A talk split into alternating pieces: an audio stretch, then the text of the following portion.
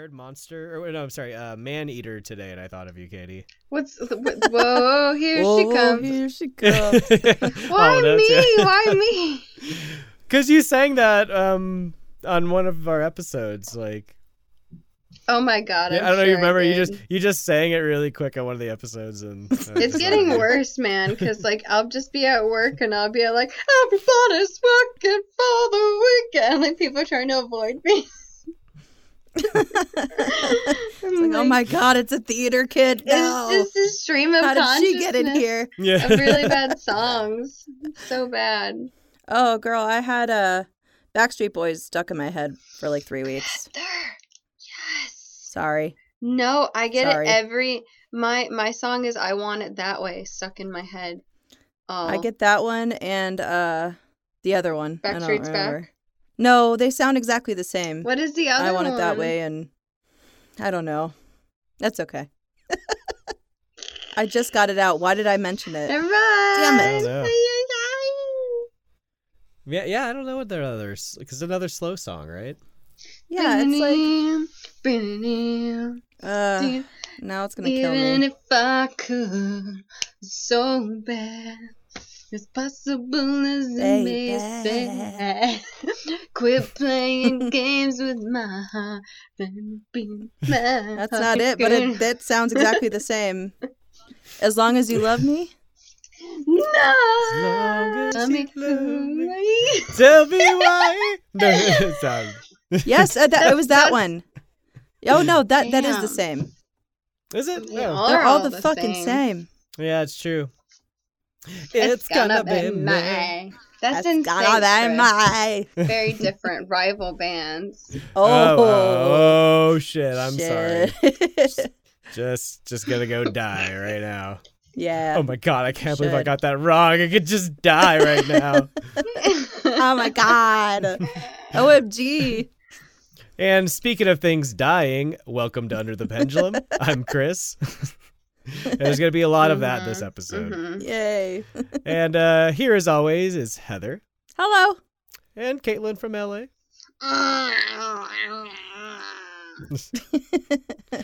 Frankenstein's monster. I am a goblin in the closet. Alpha waves from Caitlin. Total relaxation. Oh, so you're not you're gnawing on a bone. Right? That's that's what that sounds. I was wondering what you were doing with that bone.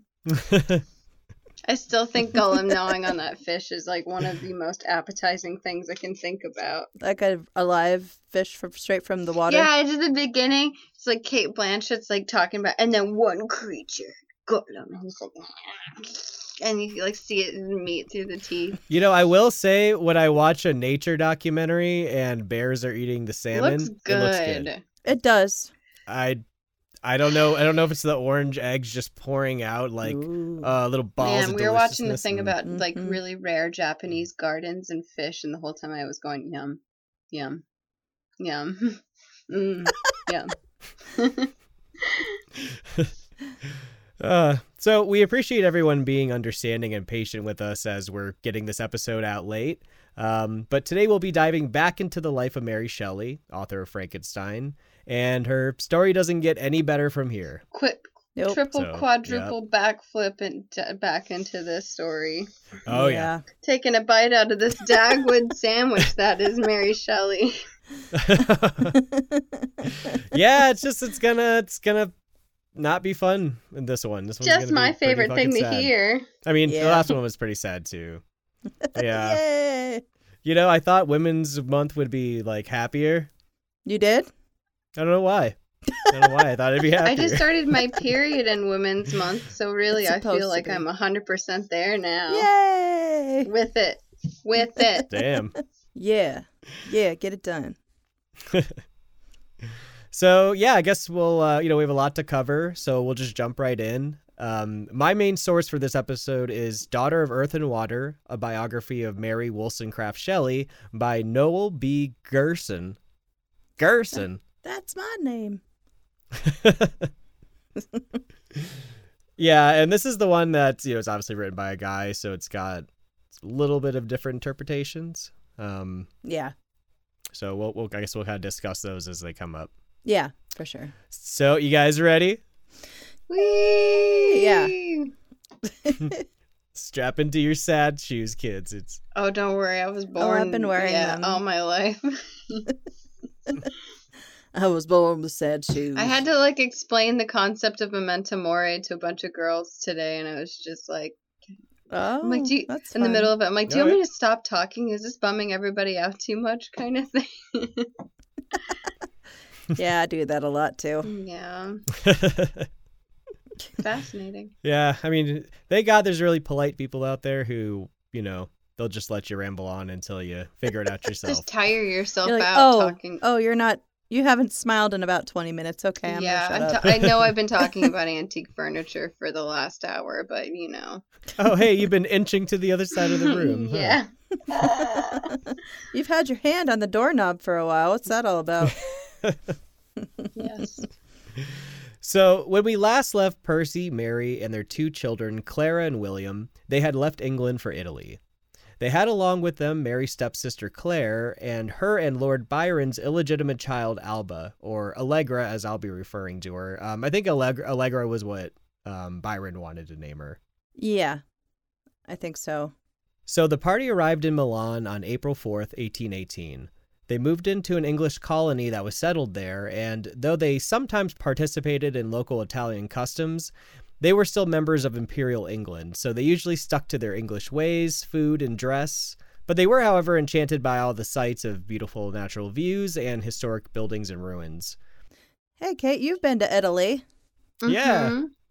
I sure have. I've been yelled at Is by it a lot of? Italians, given the stink eye, and had some great pizza.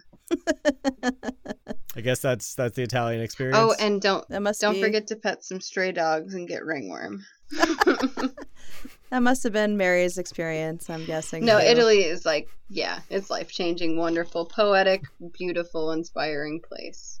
you go for the pizza, you stay for the ringworm. yeah. Exactly. or the rings stay with you. hmm so Mary was a bit more malleable to the culture of the Italians. Um, she enjoyed the food and even learned some Latin before they left England, which would really serve them well in the years to come. So they then, w- oh yeah, dude, yeah. There's actually like a story which I didn't put in here, but um, Shelley would, um, Percy would carry around a gun, and uh, you couldn't really do that in, in I guess where they were in in Italy. Yeah. So they arrested him and Mary had to like come and like plead with the judge to like not lock him away and that he was just like he's English and dumb, he doesn't know. Um Oh, so- Percy. yeah, so they let him go. They didn't give him back the gun, but they gave the ownership of the gun to Mary. So Wow. anytime yeah, and anytime Shelley wanted to use the gun, he like had to ask Good. Mary for it. yeah, I it's like- guess I it's like, guess Mary, we did hear about that gun earlier. Uh, you know, before Shelley left, uh, Mary left her her home. Oh, Yeah, that's right. Yeah, br- she came in. He, he came in waving it around. Yeah, no Yeah. access for Mm. him Yeah. to guns. Oh, no, Percy. no. Put a child. You can lock have in a that pepper cabinet. spray spritzer or something. I don't know what they had back then. Perfume bottle. So they then went to Lake Como, north of Milan, near the Swiss border. And if you ever see like pictures of it, it's a, a large lake surrounded by mountains and forests. It's it's like really beautiful. Um, so it's definitely a place like probably would have wanted to stay. Um, yeah. So the Shelleys knew they wanted to be there for the summer and they began looking for a house. But they couldn't find the right one, so they returned to Milan for the time being. And Claire was in great distress, as things with Byron were growing more bitter. Shelley found himself in the middle of it, corresponding with Byron on how to work out the issue of Allegra. Byron was in Venice and refused to correspond with Claire at all. Ugh, And he, yeah, he was just like, nope, not talking to you. Nope. jerk. Yeah, yeah, Byron's a, a fucking dickhead. hmm So he also said that he would take the child, raise it, and provide financially for her, but Claire had to relinquish being in the child's life forever. Jesus. And yeah, yeah, like this just really shocked Mary and Shelley. Um, yeah. they're just like, dude, what the fuck, man? And and Claire was really crushed as well, but she began to kind of consider the idea, even though Mary and Shelley tried to convince her not to agree and to give Shelley more time to work it out with Byron.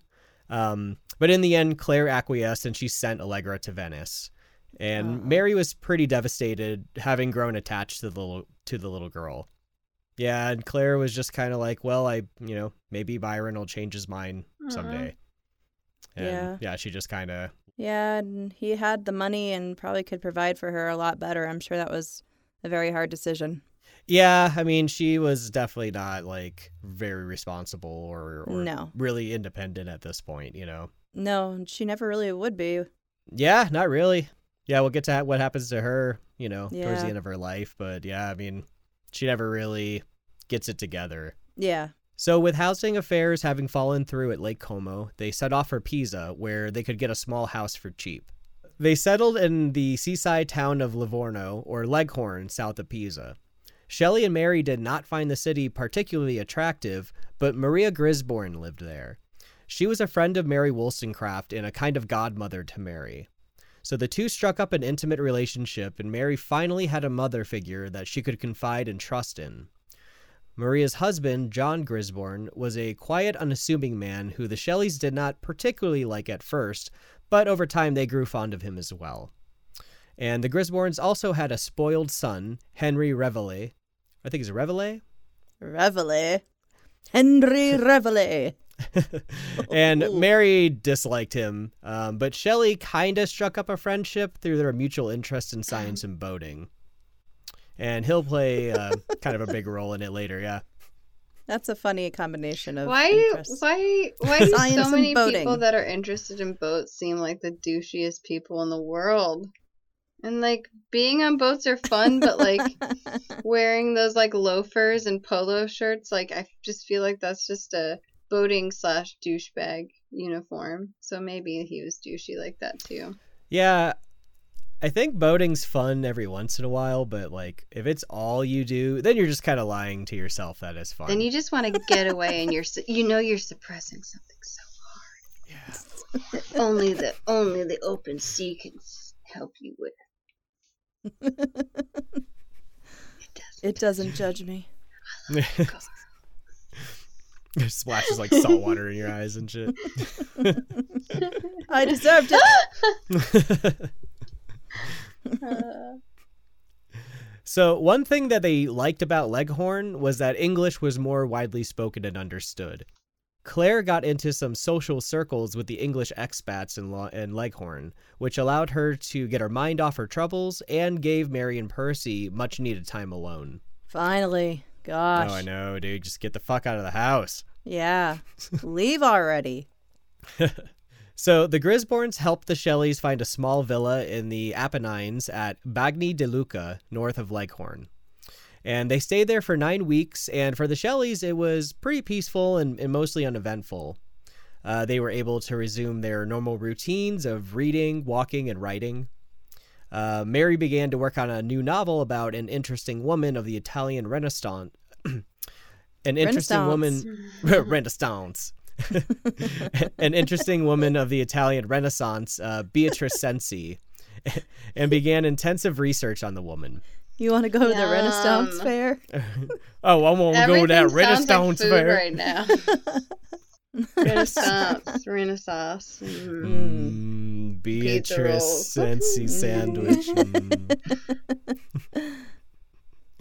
So, Mary eventually became disinterested in this project and turned over her research and notes to Shelley, who would later use them for a dramatic poem called The Cenci.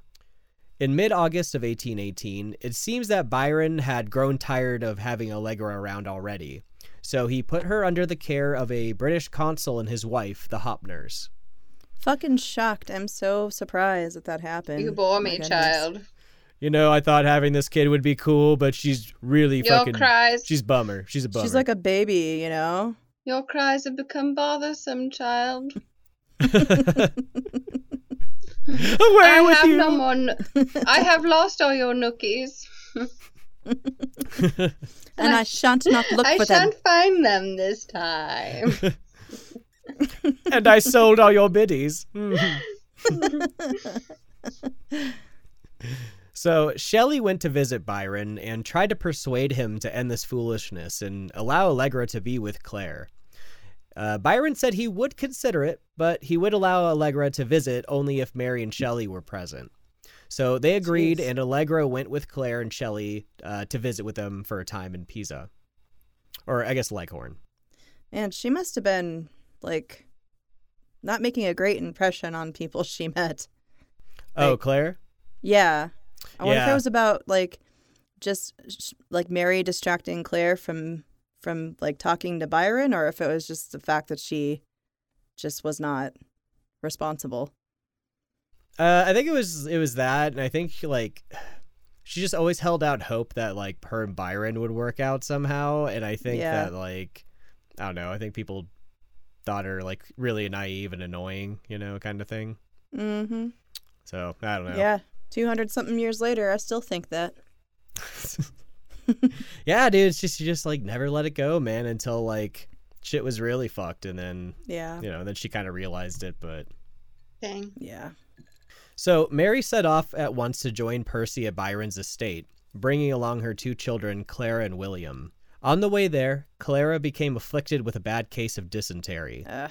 Woo! you died of dysentery. That's exactly what I was thinking. you know, that's like a worse way to die. yeah, I just saw like, you know, when someone like, you know, soft serve out of an ice cream machine. That's what I think when I when I hear the word dysentery. Oh, of dysentery. Mhm. Yeah. nice. Mhm. That's And it does have pretty sprinkles too, yeah. So Clara grew steadily worse until they finally found a physician that seemed to help Clara improve a bit. They still needed to make it to Venice to meet with Byron, and Mary insisted that she go along to help with the negotiations. But she was apprehensive about leaving Clara in such a fragile state, so she took Clara along and left William with Claire. When they reached the halfway point to Venice, Clara took another turn for the worst. They're like, keep your poopy butt out of here. There's poop everywhere. Oh God. Unbefitting of a lady. so they stopped when they reached their hotel in Venice, and they quickly found a physician. But Clara's health continued to, to decline. By mid-afternoon, she was convulsing and frothing at the mouth. Oh my god. The doctors could do nothing for her, and by the end of the day, little Clara had died. She was just over one year old. One years old. Wait, Clara?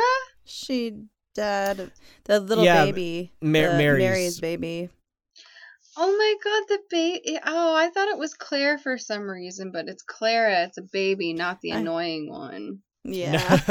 Shit. no, no. Claire will stubbornly hold on for many, many years. So, you know, the Shelleys were obviously devastated, and they buried Clara in Lido. Man, what a shitty way to see a kid go. Mm. Oh, I know. Just suffering and ugh. Yeah. That's like watching them die of Yeah, it's rabies really or awful. something. Like that. Yeah. Oh Mhm. gosh. Yeah, I mean, and that's already, you know, after she already had one miscarriage, and, you know, Yeah. man. So Mary tried to keep from falling into her own despair by writing and reading, and she wrote in her journal one entry. This is the journal of misfortunes. Mary Shelley. Her sorrow became too great for her, and she withdrew inwards. She was unresponsive except towards William, her little son, and opted to suffer alone. Mary worked on several melancholy poems, and he tried to comfort his wife, but their despair seemed to be theirs alone for the time being. And this would put kind of a great strain on their marriage uh, because either didn't really know how to help one another, and because Mary was the strongest one in the relationship, uh, she was in deep despair, and it was hard for either to really comfort each other um, that autumn in 1818. Yikes. Yeah. That's horrible. Yeah, it's, yeah, they're both just kind of grieving and just can't really comfort one another. It's it's yeah, it's really I sold our rough, all, man. all of our shoes. Aren't you mad at me? No. No, not this time. I got shot in the leg by a debt collector. Oh. That's fine. he just ends up poking her. He's like, Mary, Mary, Mary. Go You away okay? now. I must sleep some more. So the Shelleys went on ahead to try and conclude the negotiations with By- uh, with with Byron, but he hadn't wavered in his terms, and you know with everything going on, they just became really disgusted with Byron. And Mary even made a scene at a dinner with Byron and his new lover, refusing to dine with the woman. Oh, good. Good for you, girl. She needs some yeah, Mary up in Mary this. never really like hid her her dislike of Byron. Yeah. Well, uh, how could you? It's, he was kept fucking piling it on, piling it on. He didn't give a shit. yeah, but you know, Byron and Percy would always kind of be friends for the for the rest of their lives. He was like so a celebrity, so know. it was fine. Yeah, I mean, and they well, and they had known Byron for a long time. Yeah. Mhm. It's so I don't know. He was kind of like the this asshole friend, you know, that just you kind of put up with. Yes. Yeah. So by November of 1818, Mary and Shelley were still recovering from the loss of Clara. They had mended the rift that had come between them and still tried their damnedest to get Allegra. They convinced Byron to let Allegra stay with them for a little longer as the weather was cold. They then decided to go see Bologna and then spend some time in Rome. They stopped for a short stay in Naples, which had wonderful sights, and they bought a carriage and a team of horses um, just for sightseeing during their stay. Naples rules for Wow. sure. Yeah. Hell yeah. Hell yeah. Definitely Yeah, they- a they showed up in and- city. Yeah. Yeah, no, they were just like this fucking city's really cool, and they, I mean, Mhm. basically all they did was sightsee um, during their whole stay. Yeah, I That's cool. I a hundred Yeah, percent dude. would go back to Naples if I was going to back to Italy. Yeah, dude, I want to go so bad, man. Yeah. Yeah, really. So it is here in Naples that a minor event occurred that would later explode out of proportion. Vesuvius? But um, Yeah. Too late.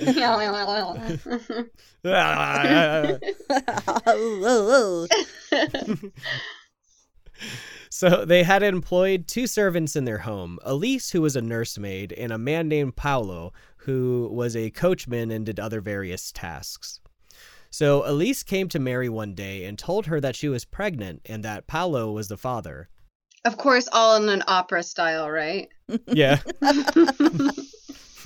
no. but he's the father of my baby. No. exactly. No. see, No. so Mary insists that they get married. Um, most likely, so Paolo can't like bitch out on her. Hell Yeah. yeah, no You know? servant mine's gonna bitch And- at him. Nuh-uh. hmm You take care. You clean up your mess. You clean up your mess. Yeah. So so they do get married, and Mary lets them go. Um, just because it's kind of you know she's just like yeah, it's kind of you guys go deal with that somewhere else. Now Yeah. go before I beg you to stay. So they didn't think about the couple much after that, but they would reappear a few years later. Mm-hmm. It was also during this time that a peculiar event occurred. On February 27th, 1819, Shelley went to the Neapolitan magistrate and signed a certificate that a baby girl had been born to him and Mary. He was accompanied by two unknown locals. The baby was later baptized with the name Elena Adelaide Shelley. No one really knows why he did this, as the baby was most surely not Mary's, nor Claire's, as some will later say, but we'll talk about that a little later. And one theory is that Shelley, the Shelleys adopted a girl after the loss of Clara, but this isn't just the only theory. We really don't know why Man, um, Yeah. this happened. Percy sounds like he does crazy shit like that anyway. Like somebody like maybe stopped him in the market and like moved him with an allegory about a fish and a child and like damn, he ended up with a baby. I do what I do. Exactly. It's like, Percy, what are you doing with that child? I won it at the carnival. you know, I went out with some friends and had a couple drinks of wine, and, and you know, I don't really know. It's, I know they promised me money. But instead I got a baby girl. Hello, happy birthday.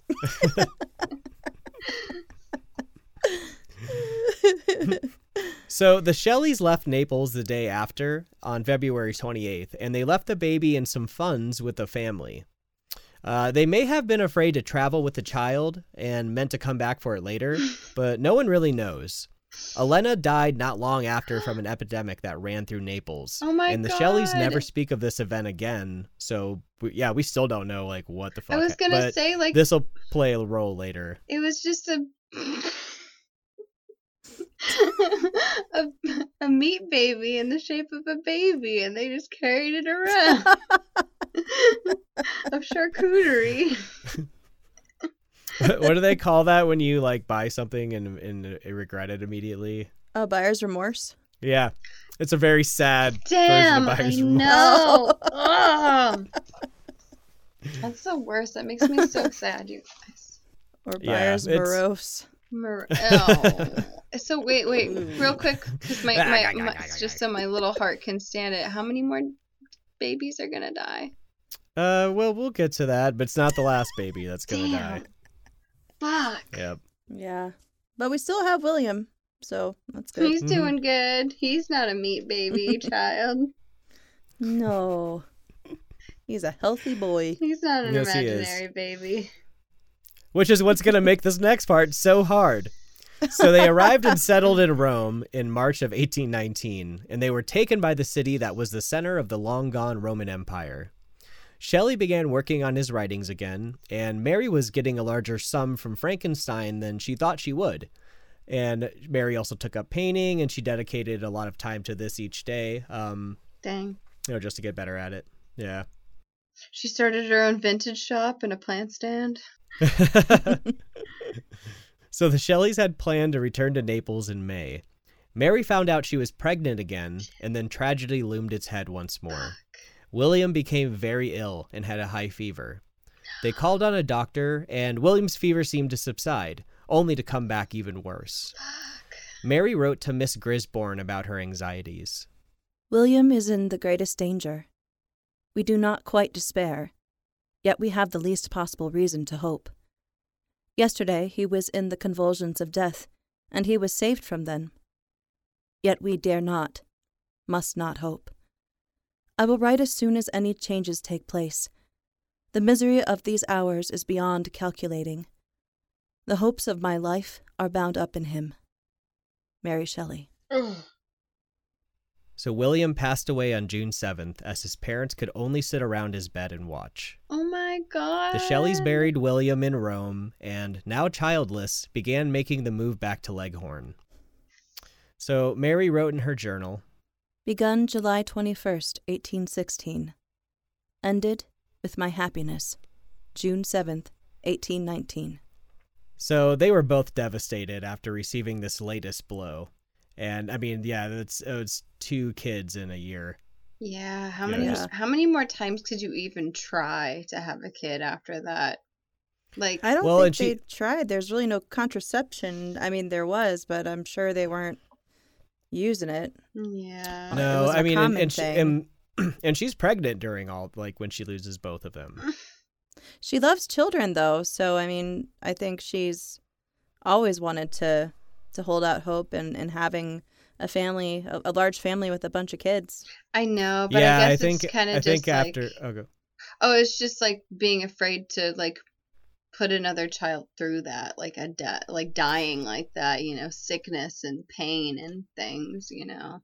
Yeah, and and she'll she'll she'll get tough. very anxious and and almost kind of get I don't know, uh, like like this depressive anxiety. Um, you know, after the two kids died, about having the third one. You know, she's just like, Yeah. I don't know if I can can go through it again. Yeah. If it, you know, something happens. So Mary wrote to a friend about her misery. We went from England comparatively prosperous and happy. I shall return broken hearted and miserable. I never know one moment's ease from the wretchedness and despair that possesses me. May you, my dear Mary Ann, never know what it is to lose two only and lovely children in one year, to watch their dying moments, and then at last to be left childless and forever miserable. It is useless complaining, and I shall therefore write only a short letter, for as all my thoughts are nothing but misery, it is not kind to transmit them to you. Mary Shelley. So yeah, even Godwin wrote to Mary giving his condolences and also kind of giving her a bit of advice about her despair. Um, the letter feels callous, but I believe that Godwin he's kind of speaking from his own experience after the death of Wollstonecraft. Um, but yeah, so here's what he wrote to Mary. Remember, though at first your nearest connections may pity you in this state, yet that when they see you fixed in selfishness and ill humor, and regardless of the happiness of everyone else, they will finally cease to love you and scarcely learn to endure you. Godwin. Yeah, it's kind of kind of cold to say Yeah. right after, but So he's essentially Yeah. saying like people are gonna feel bad for you now, but only for a little bit, and then they're gonna get tired of you mourning or being a bummer. Mhm, yeah, yeah. If you get consumed by your despair and you know and, and bitterness, then yeah, like all those who were on your side will will slowly begin to leave because you're just like unbearable. You know, despite your How true Despite that the still is, you know. He has a point, but he could have said it more gently, you know? uh, you never had much tact. Yeah, no, he sure didn't. yeah. Um, but she would take this to heart. You know, like m- not right away, but it's definitely something that she would dwell on. You know, later on. Yeah. So Shelley refused to fall into despair again, and he began diving into his work, the Cenci. He planted a garden and tried to coax Mary to help him with it, in hopes that maybe this would be beneficial to her. So finally, after grieving, Mary decided that she would learn from Clara's death and not be consumed by her grief. So she picked up her journal and wrote. I begin my journal on Shelley's birthday. We have now lived five years together, and if all the events of the last five years were blotted out, I might be happy. But to have won, and then cruelly to have lost, the associations of four years is not an accident to which the human mind can bend without much suffering. Mary Shelley. So Mary and Shelley, you know, they pick themselves up and they return to their routines of reading and you know writing and walking. Uh, they read the works of Dante together, and Mary went and visited the Grisborns quite often.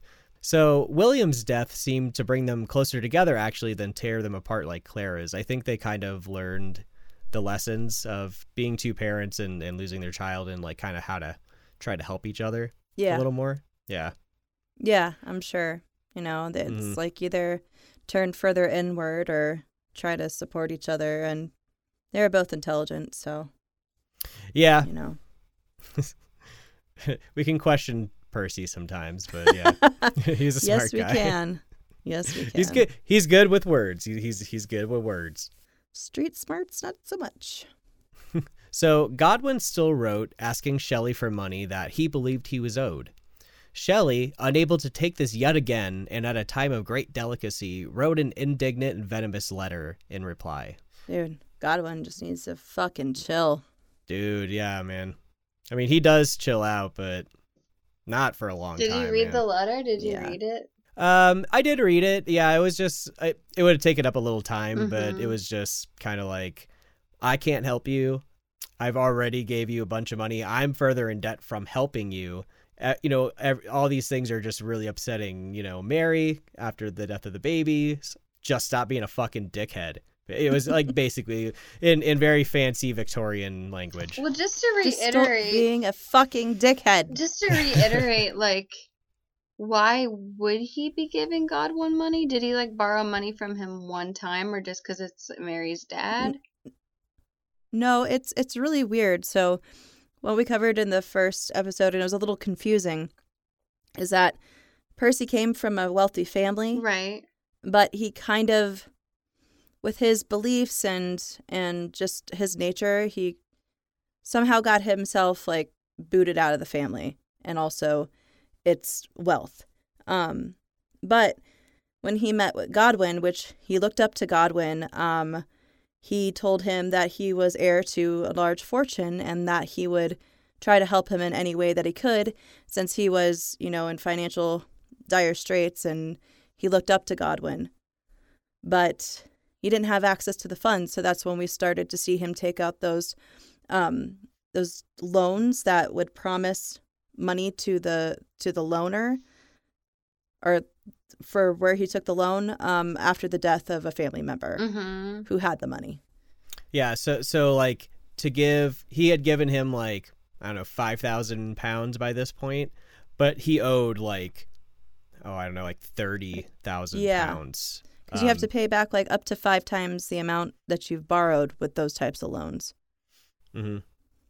Yeah, So- so so he was like I mean he was already in debt, but he was in a lot more debt trying to help Godwin, And I think he was just like, dude, you got to get your shit together, you know, kind of in a letter. So- yeah. I mean, really, all it was is probably just like a, yeah, dude, I'll give you, I'll give you all the money I can. You know, I'm, I'm from a rich family. I'll, I'll have this. I'll help you out. It's cool. And Godwin took it more as, this young man is going to give me money and help pull me out of my financial situation. He Yeah, and promised. he- he, promised. Ye- Yeah, and he, I think he also thought he was owed something because he felt like Percy like stole and um tore his Mary. family apart. Y- yeah, Yeah. basically. So he's like, you owe me for for the damage of the family, kind of thing. Yeah. Hmm. So it's complicated and, and weird. Yeah, it's very complicated. I guess yeah. my last question, if you know, how are, are they getting any money from Shelley's family to sustain themselves? Um, Mm. Percy is getting a little bit of an allowance, I believe. Yeah, that's right. His grandfather died, and then his Percy's father uh, took him in and agreed to help him settle some of his debts and and give him an allowance. And I think, I think the he condition was get- they had to move back to England for a little while. something like that. I think Yeah. he's also getting like a hundred pounds a year. Okay. So not a lot. Uh, I mean, well, you know, A yeah, I decent mean, not a ton. Yeah, it's like a couple Yeah. grand a year. Yeah, basically. So yeah, that's kind of where they're at. But I mean, but Mary's getting a little money from Frankenstein. Mm. Um, and I think they're getting money here and there from like other publishing stuff, but you know, they're not getting Yeah. a lot in. Yeah. yeah, different poems and, and things that Percy has published as well. Got it. Yeah. Yeah, they they always seem to keep themselves just afloat somehow. Yeah. Um, you know. Yeah. So and I think I think a lot of that relies on, you know, the kindness of strangers and also like, you know, money taken in from people that respect them as writers. You know, it's almost sort of like a uh hmm, like like a benefactor. Mhm. Yeah. Yeah. They're always just precariously like on that edge of being totally like Destitute. impoverished. Yeah. Yeah. Yeah. And but yeah, then some, sometimes they get in a good amount of money and they're like living fine too. It's it's They're not very good at managing their money though, because like they always seem to to spend the the money that they get quickly Mhm. and land themselves. Yeah. Mary's a little better with money. Uh, Percy's just you know trying to get rich or like you know invest in something that he hopes is going to be profitable, but it's just like usually it, it doesn't go well. Buying meat Yeah. babies from the market. Exactly. Yeah. Get a free baguette with each baby. I love you, Daddy. Oh God, no. Akio, So the Shelleys decided to move to Florence as, quote, the only physician in Italy we trust was going to be there for the next six months. So now keep in mind, um, again, that Mary has been pregnant through all this, and she was actually going to be due in a few months. The death of her children gave her anxiety about the new baby, so they wanted to be around their doctor just in case, you know, hence the moving to Florence. right. So they stopped in Pisa on their move, and there Mary met a woman who would become a good friend, Lady Kingsborough. So she had been a pupil of Mary Wollstonecraft, uh, Mary's mother, and had still kept in contact with Godwin over the years. Um, I believe, I believe um, Kingsborough, or like Godwin might have wanted to marry Kingsborough, but she like denied him. Oh, but I, like I don't they recall. still kind of i think they still kind of kept up their friendship a little bit. Oh, that's nice. yeah. So they knew each other through that.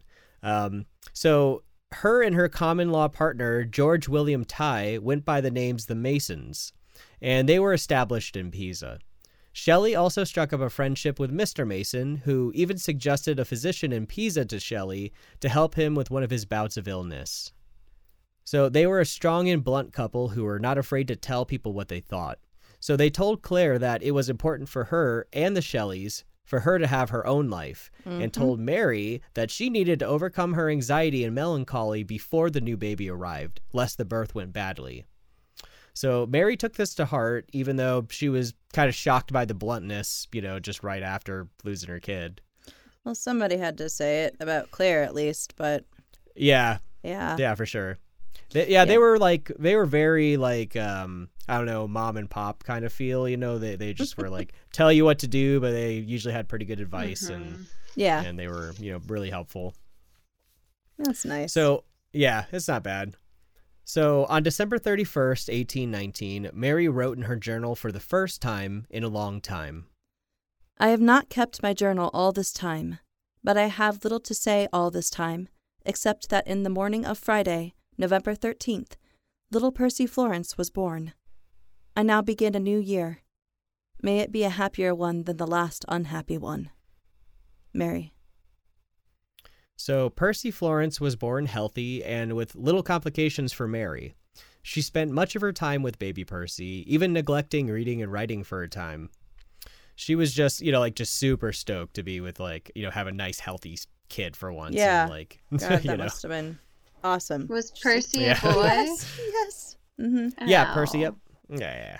Yeah. So when she did uh, when she did read, it was light reading, which included the works of Livy, who's like an ancient historian, um, Byron's Don Juan, some biblical works, and a history of Mexico, among other things. You know, very, really You light know, history of some- Mexico. Just some pamphlets. oh God, she's gonna join a militia. Jesus. no. She also resumed her lessons of Spanish, as well as the Greek she started in Leghorn. And even Claire had been getting out on her own more, hanging out with the circle in the English colony.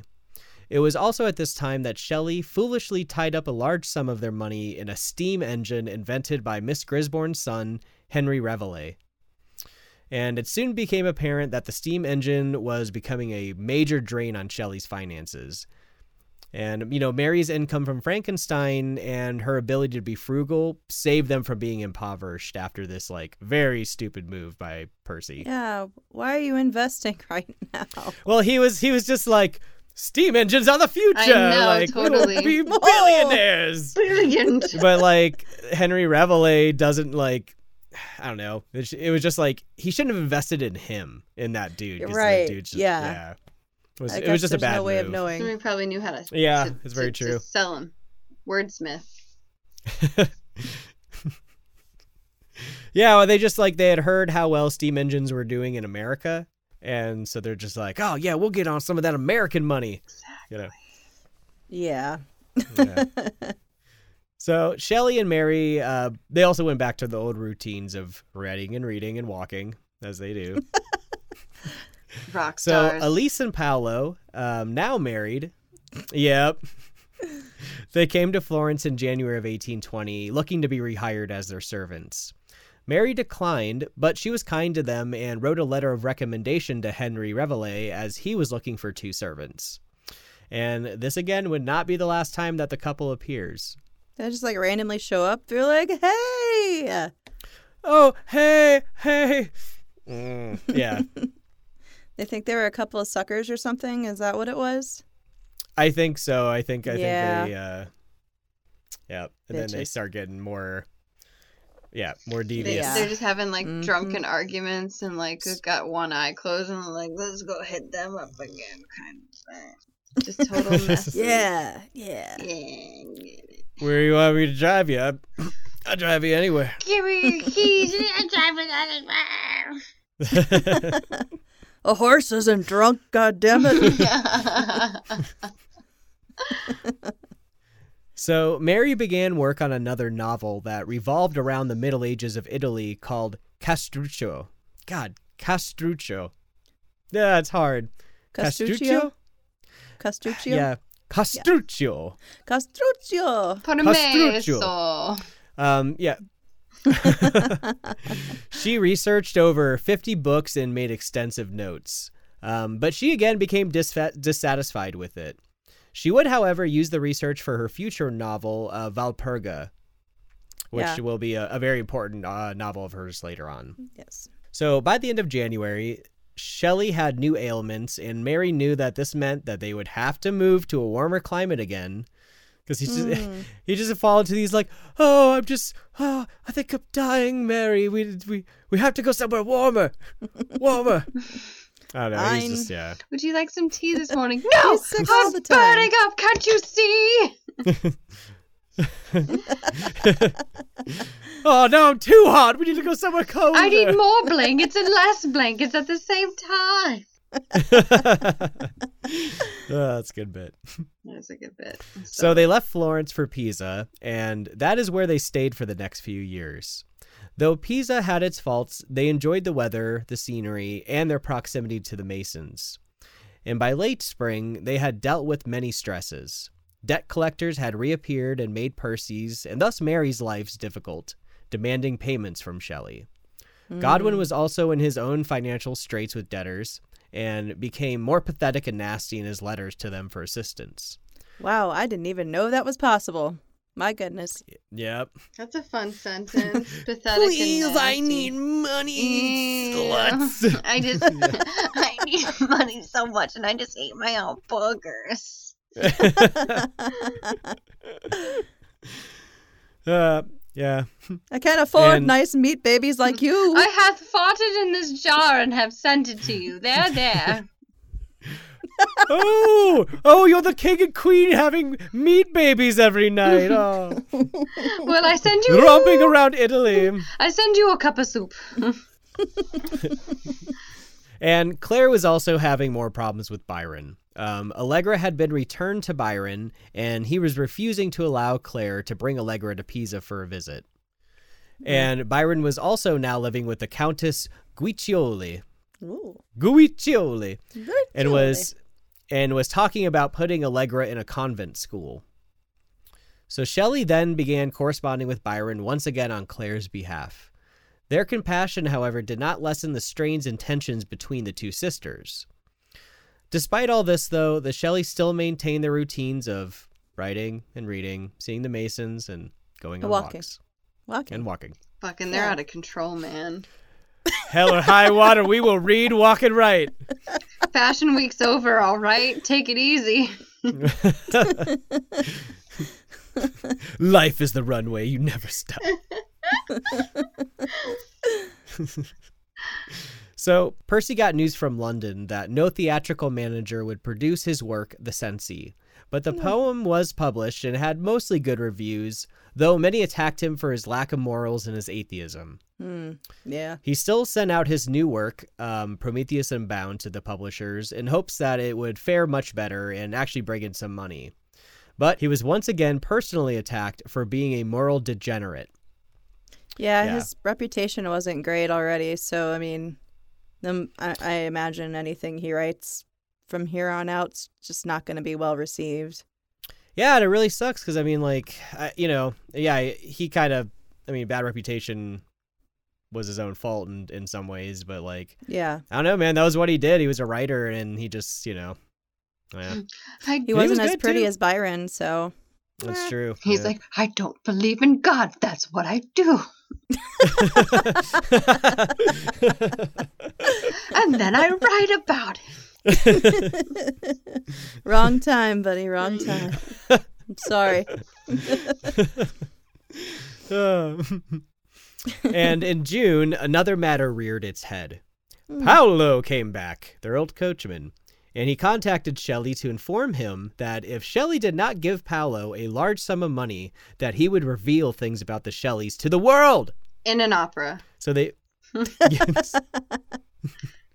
you fucked your sister. You fucked your sister. So they uh, the Shelleys went to stay in Leghorn at the Grisborns, who, who were in London at the time. And in Leghorn is where they would try to settle things with Paolo. Paolo had made it clear that he was going to spread the rumor that Claire had given birth to Shelley's baby. And Ooh. this would ru- uh, further ruin Shelley and Mary's reputation if it got out. Um, and many think that, you know, the baby that he, the meat baby that he, he got, some people actually think that that was actually Claire's baby. Ooh. Um, like, even but today?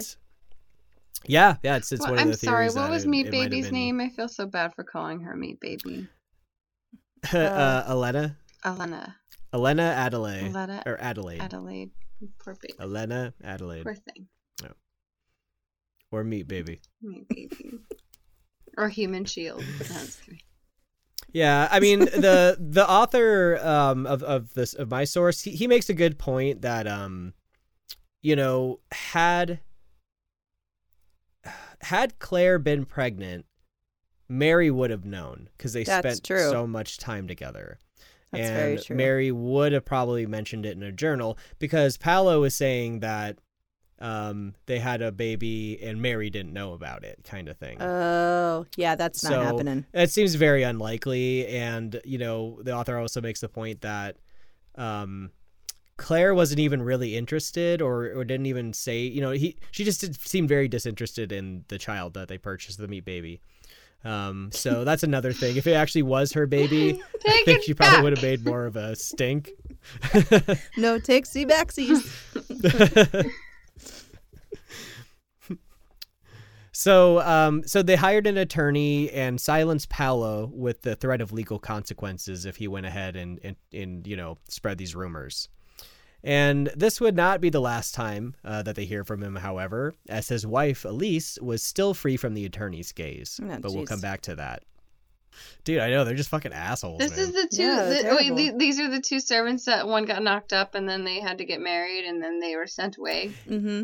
Mm. Yeah. Yeah, so I think they're both pissed that they got fired, but I think Paolo is angry that they made him marry Elise so that he Right. wouldn't like try to run out You on her. And... And then they Mm. wouldn't hi- rehire them either when they tried to. Yeah, yeah, that's right. Yeah.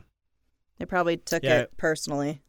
Yeah, exactly. So then they, yeah, they began like plotting to get their revenge on them one way or another. Oh, that's awful. Gross. So stupid. Yeah. I mean, it's also trying to get money, you know, like trying to extort money from them. Yeah, everybody's trying to get all this money from them that they don't fucking have. I Mhm. no, it's so crazy. funny. they, it's like they're not Byron, dude. They don't have like just tons of money, man. No. Yeah. So things with Godwin had been worse as well. He continued to hound them for money, and he got more desperate. So Shelley had to once again lay things out in no uncertain terms that he could not help him, as they were also in financial problems with debtors. And it was too much for Mary, and she became distraught with the unkindness of her father, as well as the thought that her father, the once great intellectual and teacher, would be destitute. Ugh. So Shelley intercepted all of Godwin's letters and showed Mary none that were about money or his circumstances, and Mary had agreed to this. Um, and it would be a while, but Godwin would not upset Mary again with these matters. Yeah. So Mary's essentially being like, he can figure it out. He needs to stop doing this to us. She, yeah, she, she, she sides with Percy, you know, and that Yeah. like we, But we feels can't- bad we- for we her can't- dad. She does, yeah, and it, and it makes her feel pretty, you know, it, it messes her up, you know. But Yeah, she's torn. she, she ultimately is like, yeah, dude, we, you know, I'm on your side, and like, if you could just not show me those letters where he's being a dickhead, that'd be cool. Thanks. I mean, Yeah, yeah, I mean, honey. if you can't afford it, you can't afford it. What can you do? That's, you know, Yeah. Yeah, man. you can't be going to your parents or vice versa. Your parents coming to you all the time, you know. You, you just simply cannot Mhm. support people. Yeah, Yeah, Yeah. sure. That's what he yeah, was and I mean, every time, yeah, and every time they help him, he just somehow gets not himself into, yeah, yeah. It's it's never enough, you know. Like he just somehow like, he runs through it really quick, and he never. He never puts himself on like a secure path to, to, you know, to like that kind of like financial independence. Yeah. That's ugh. Yeah, Ugh, he's not he's not a great guy. yeah, That's too bad. Yeah. yeah. He gets a little better later on, but That's you know, good. I think old age that can sometimes happen with old age. You know, Mellow you out a little bit. yeah, Yeah. just chill you the fuck out. Yep, for sure. So, in October of 1820, Mr. Mason got Claire a position as an English tutor in Florence. So she went back to the city and in, into her old social circle. And the Shelleys were super stoked about this because you know they were alone and they had the house to themselves, and like yes. Claire wasn't nice. there. Just like, hey, what are Mostly you guys doing? Eating all our chips and like we'll fucking live under a bridge as long as Claire isn't there with us. Okay. Hmm. Yeah, I I guess she was like a really bad like housemate too. She was just Oh, really sloppy I'll and like bet. didn't help out. And, I'll yeah. bet, dude. hmm Well, she ran away with them when she I mean, she was younger than Mary. when she yeah, ran yeah, away with she, yeah. I think she's she's a bit younger. Yeah, So like she must have been like like fit maybe fifteen. So she yeah, 14, probably 15, had- something. no like real life skills. I mean, you know, back then I'm sure you were Mhm. all set for life skills, but um Yeah, not her. I think yeah. in- No, I mean, oh, go ahead. Oh yeah, she was like her mother's daughter too, which her mother Mhm. was kind of a, a hard to get along with as well, and she wasn't A exactly a, a good housekeeper either, if I remember correctly.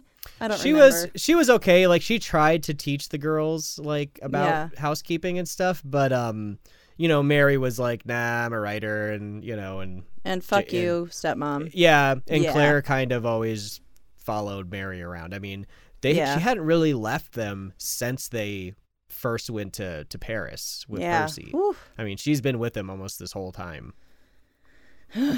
yeah. I mean, she she did go back to London for a little while in between them uh, Mhm. going to Switzerland, didn't they? yeah i think That's she where did she met Byron. yeah but it, it always she always just shows back up Yeah. So Tom Medwin um, was Shelley's cousin and an old schoolmate, and he came to stay with them in Leghorn. They were, however, flooded out of their place from storms and made a hasty move to an apartment in Pisa. Medwin came with them, and he got to know them better. Medwin fancied himself a poet and an intellectual, and he had been an army officer in India. He was not a good poet, and he was a superficial intellectual at best. And this unlikely relationship would turn into a good friendship, though Tom would like annoy them constantly with his terrible poetry. Roses are red, violets are blue. Mary's the best, and Percy too. This- they were saying like he'd write shit like that, or you know, like or it's just really bad poetry, and he would just be like, "My God, it's amazing!" I mean, he'd like read it to them all the time. They'd be like trying to work, and he'd be like, "Oh, Mary, you busy? Hold on, listen to this. Listen to this. This is this is gold. This is real gold." Oh, no. Yes, yes. And they're just like, uh, "Oh yeah, Tom. There once was a man from Nantucket. Okay, Tom. Oh, uh, yes." mm." so, in January of 1821, the Shelleys befriended another couple, the Williams. Lieutenant Edward Williams had been an officer in the army and served with Tom Medwin in India. Williams was now semi-retired, and he and Shelley shared the same boat of uh, same love of boating. Boat of loving. Dude, Boat of loving. The the rider's boat. My life, my love, and my lady is the sea. Yeah, all the dudes are just like that. Boating's their fucking thing, man. That's so weird. Out in the open sea. I guess it was just like the thing you did, you know? Yeah. Yeah, I guess if you're on the coast or near the coast, it's it's something to do. Mhm. Yeah. So Williams's wife Jane was more of a domestic housewife than the independent and intellectual Mary, but the couple soon became fast friends. Um, Mary and Percy had more in common with Williams than his wife, but this was only because she lacked their intellectual sensibilities and pursuits. Uh, she was very musical, however, which they really enjoyed, and they really thought of her as like a kind, warm, and sympathetic person. She, you know, she was an easy companion. Um, but all this would sour in the future, but we'll get to that in the next episode. Someone like Yeah. asks her her true opinion about something, and she just raises a tray of cookies really slowly. Huh?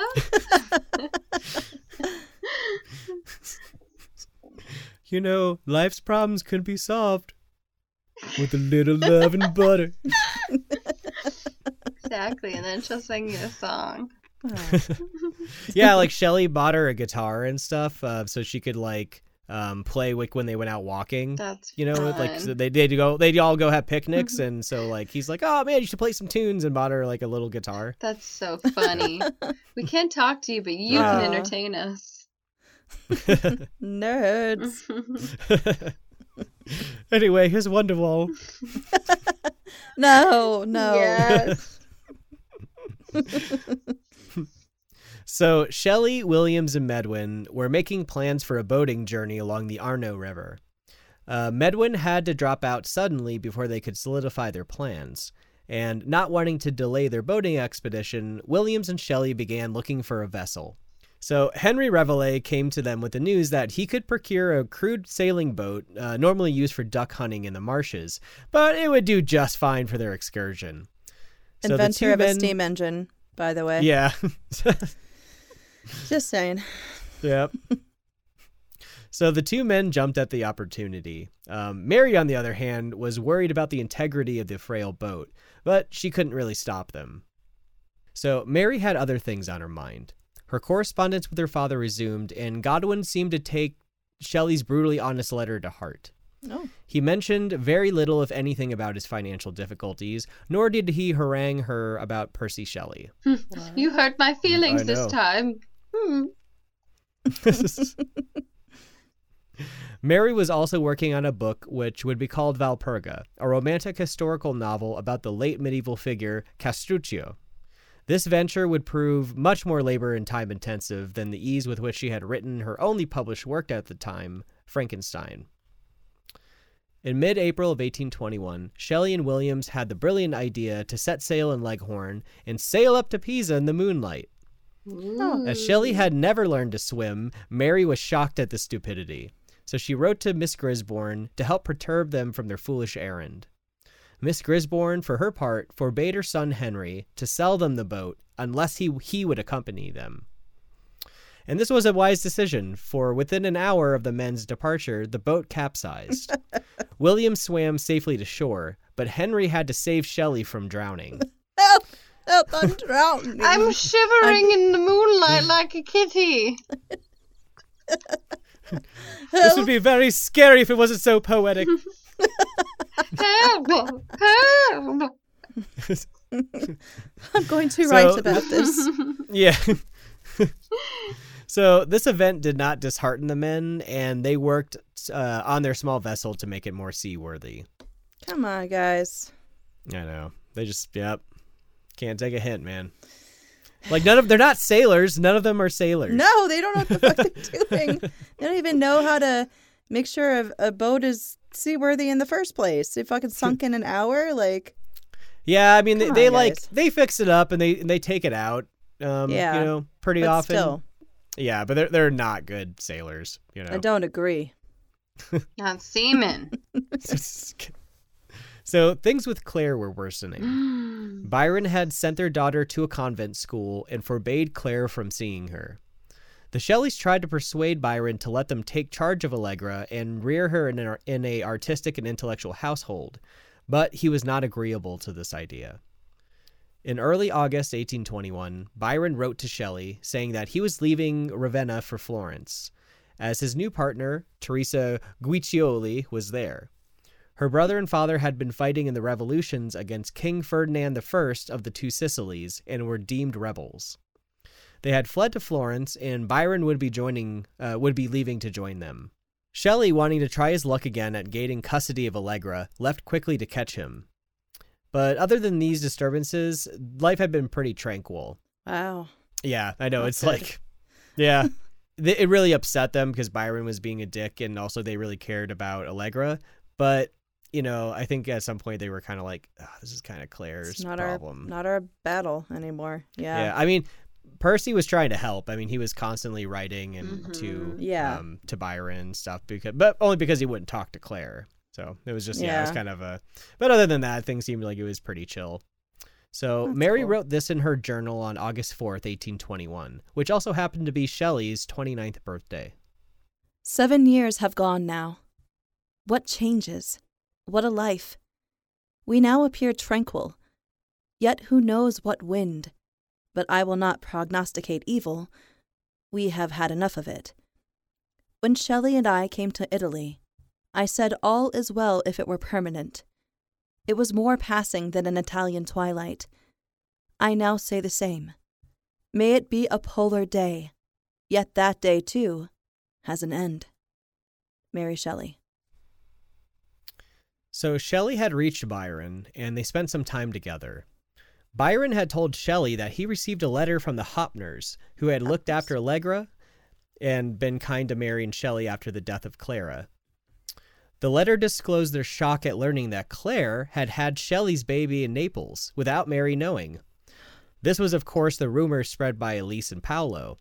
But Shelley wrote to Mary and asked her if she could send a letter to the Hoppners, squashing the lie and explaining the situation. So what resulted in a hasty what resulted was a hastily written letter, but one of great conviction and earnest love for Percy. Mary told the Hoppners of the troubles with her former servants, Elise and Paolo, and how the two were seeking revenge over a presumed slight. They wanted to tarnish and ruin the Shelleys' reputation, though it was pretty ruined back in England. Yeah, it was it was already bad. like Yeah, that would have been. I mean, just. I mean, but yeah, they always ate up those scandals. You know, they're just. Oh, like, of fucking course, yeah. yeah. they had nothing better to do. hmm yeah. So they never heard back from the Hoppners, but the matter with Elise and Paolo seemed to fizzle out. Oh, that's too bad. Yeah. Yeah, we don't know if like, you know, they they thought like Mary's letter was was, you know, I don't know. I don't know if Mary's letter made them feel bad like, "Oh man, I can't believe we we believe these people," Yeah. or if they still believed, you know. Yeah, they just Believe didn't want to be what they said. associated. Likely maybe. story. Yeah, yeah. Mhm. Yeah, they never really they never really wrote back, so Yeah, right. cool So, the- story, bro. Mhm. Yeah. So the trip was successful. Byron said he had no intention of leaving Allegra at a convent while he was away, and it seemed that Byron had changed his licentious lifestyle. Shelley and Byron had also made plans to start a new magazine, so they did a lot of shit in this visit. Yeah. So Byron asked if they could find him a large home in Pisa to rent. Mary was still sour with Byron and made it clear that she would not be welcoming, welcoming to him until she was satisfied that he had in fact reformed his ways. Just putting her fucking foot down. Hell Yeah, yeah, she was like, she's like, you're not coming in my house, man, and I'm not going to yours. She seems to have been pretty passive up until this point, and Yeah, Yeah. I mean, she's somewhat passive, but I think it's only just because like Percy and Byron are they're friends, Friends, you know. yeah. I mean, I guess as, as much as they could be friends, you know. yeah. So the Shelleys, after moving around so much, began making plans to settle down in Pisa. Mary found a villa for Brian. for, for, Brian. We're gonna call him Brian now. yeah, Brian. He's a total Brian. yeah. Ugh, ugh. So Mary found a villa for Byron, and they rented a large apartment across the street, and the Williams rented the apartment below them. When Byron arrived, it seemed like he had in fact changed a little. He treated his new partner Teresa with respect, and he was accommodating and listened to her, which he had never done with any woman before. Oh. But Mary still did not like him, nor trust Byron, and she kept her distance as much as possible. She, however, she, however, did not stop Shelley from spending time with Byron. Well, so I was, nice of her, I guess. yeah, He's a fucking just- asshole, though. Like, Oh, I know, dude. He's a fucking horrible piece of shit. yeah. Mary also took a liking to Teresa after she had been cold and hostile towards her after the unpleasantness with Byron and Claire. hmm Yeah, because she, she was just kind of like when they had that dinner, she freaked out. She was just Yeah. kind of like, like fucking. I am not bitch. eating with that bitch. Yeah, with that whore. As the end of 1821 was approaching, Shelley seemed in better health and spirits, and Mary had finished Valperga. She began the laborious task of copying the book to send it off for publication, but the task grew longer than expected as Mary found herself making changes. Shelley was impressed with the work and told Mary that it, it would enjoy even more success than Frankenstein. Byron was also impressed as well, and he agreed with Shelley. Mary's utilization of her deep and intricate research had paid off, though Byron did not praise it as warmly as her husband. Mhm. And this was, of course, because Byron had trouble seeing any woman as an equal. Yeah. Yep. At the beginning of 1822, Edward John Trelawny came into the lives of the Shelleys. A friend of William's, Trelawny was recognized as a distinguished soldier in the Napoleonic Wars. He was an excellent swordsman, sailor, and, and an intellectual and a liberal. Trelawny would later go on to write biographies of both Shelley and Byron. He was also impressed with Mary's intellect, her ability to converse on an array of topics, and her overall genius.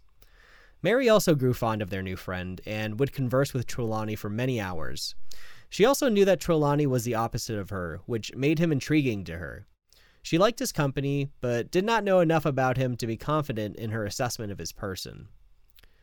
Shelley had sent Valperga off to a publisher in England with a, with a glowing review. The publisher, however, declined the book. Oh. Mary then had the idea of reaching out to her father.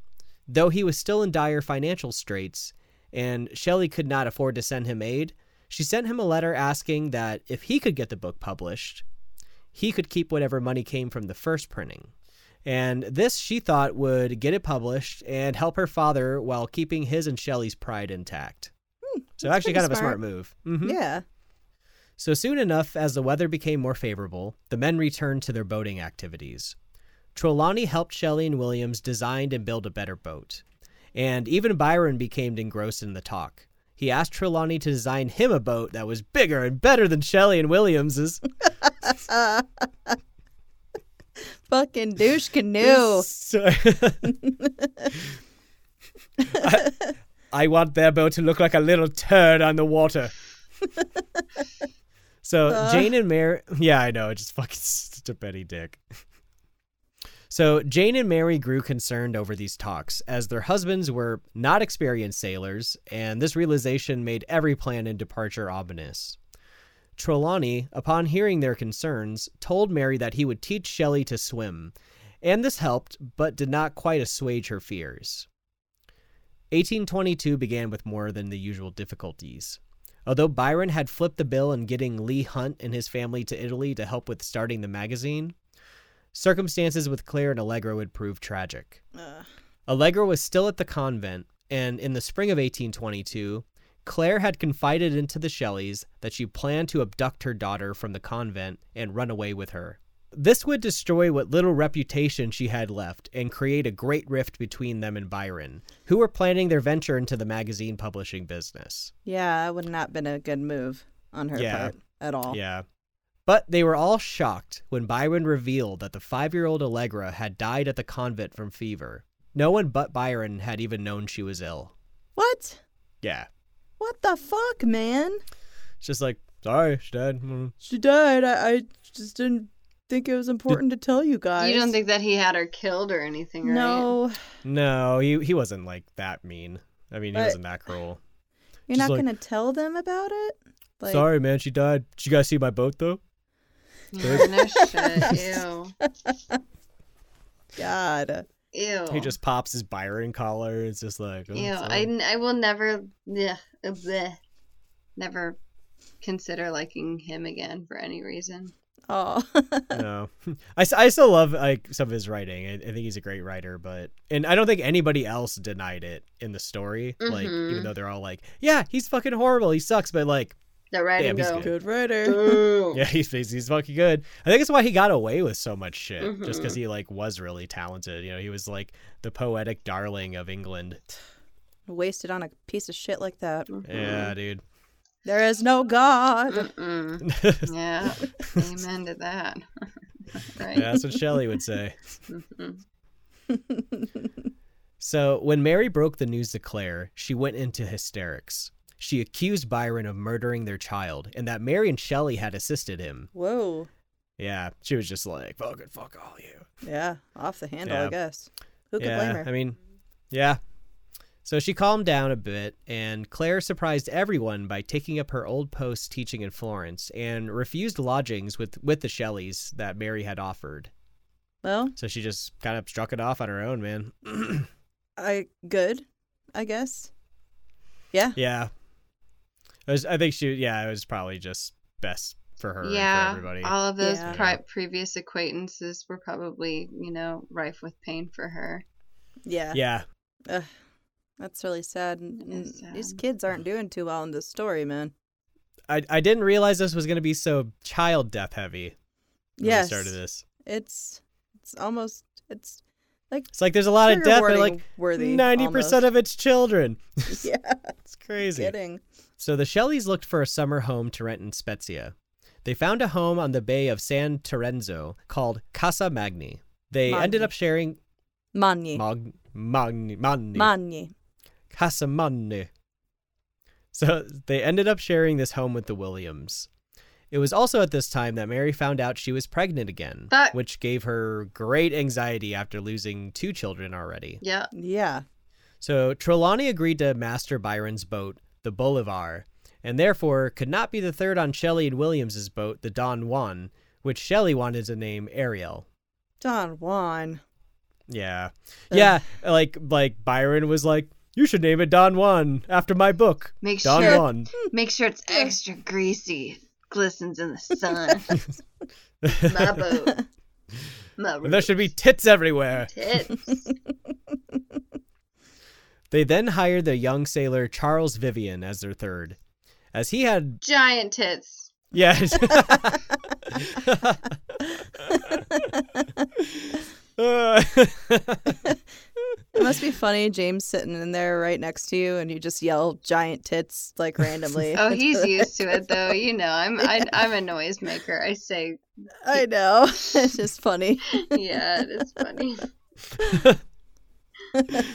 so so they hired the young sailor Charles Vivian um, as their third, as he had sailed the boat from Genoa to their new lodging in Spezia. so,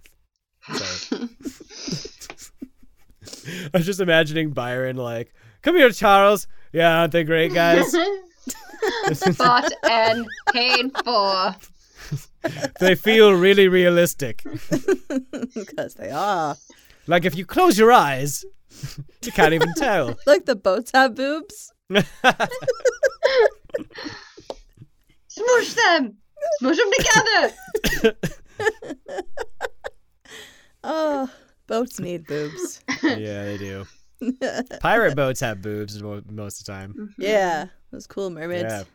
Hell yeah. Mermaid tits.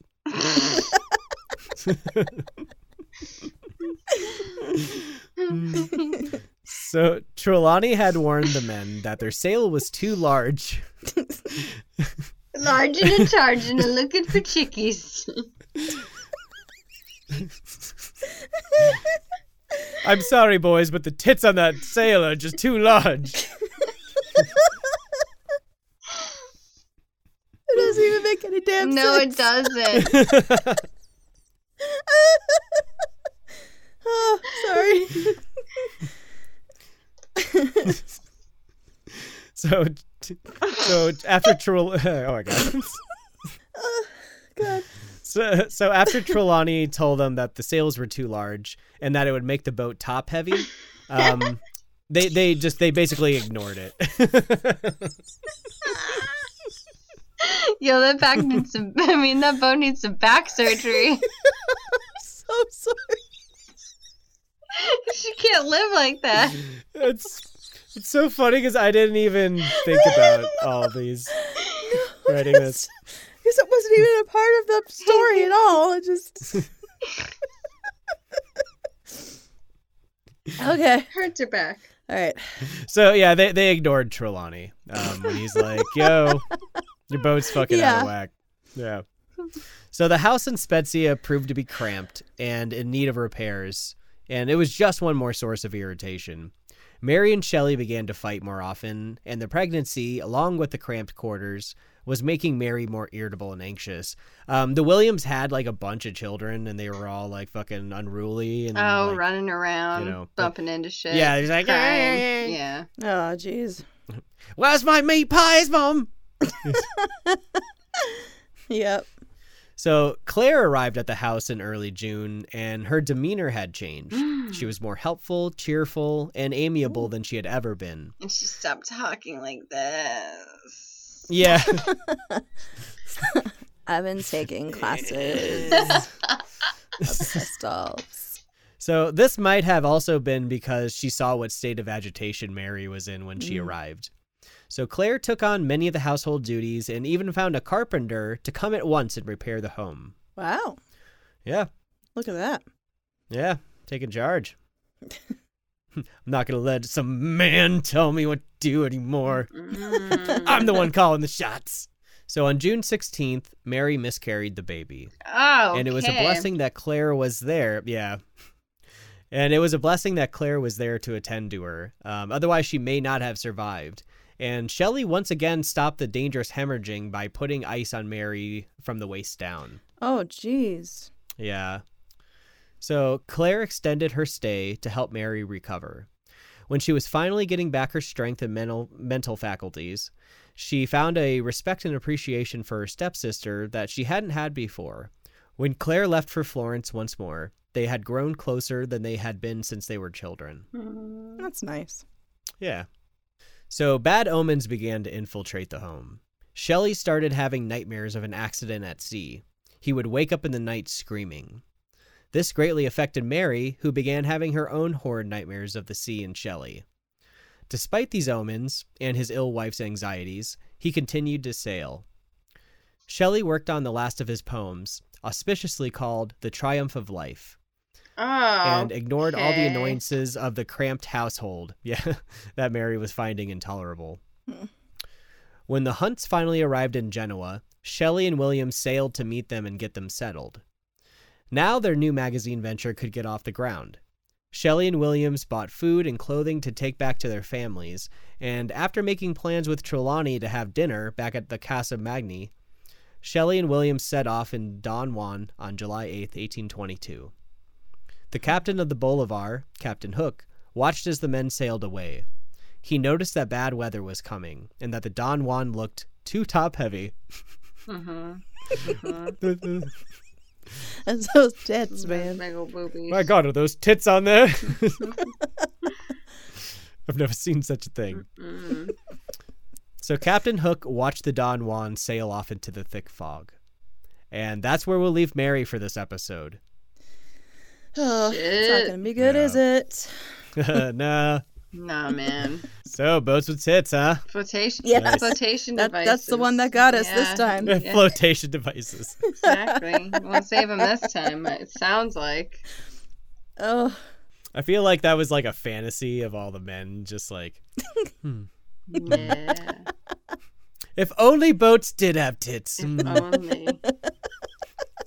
They'd stick tits on anything if they could. How can I survive Yeah. years or perhaps months at sea? T-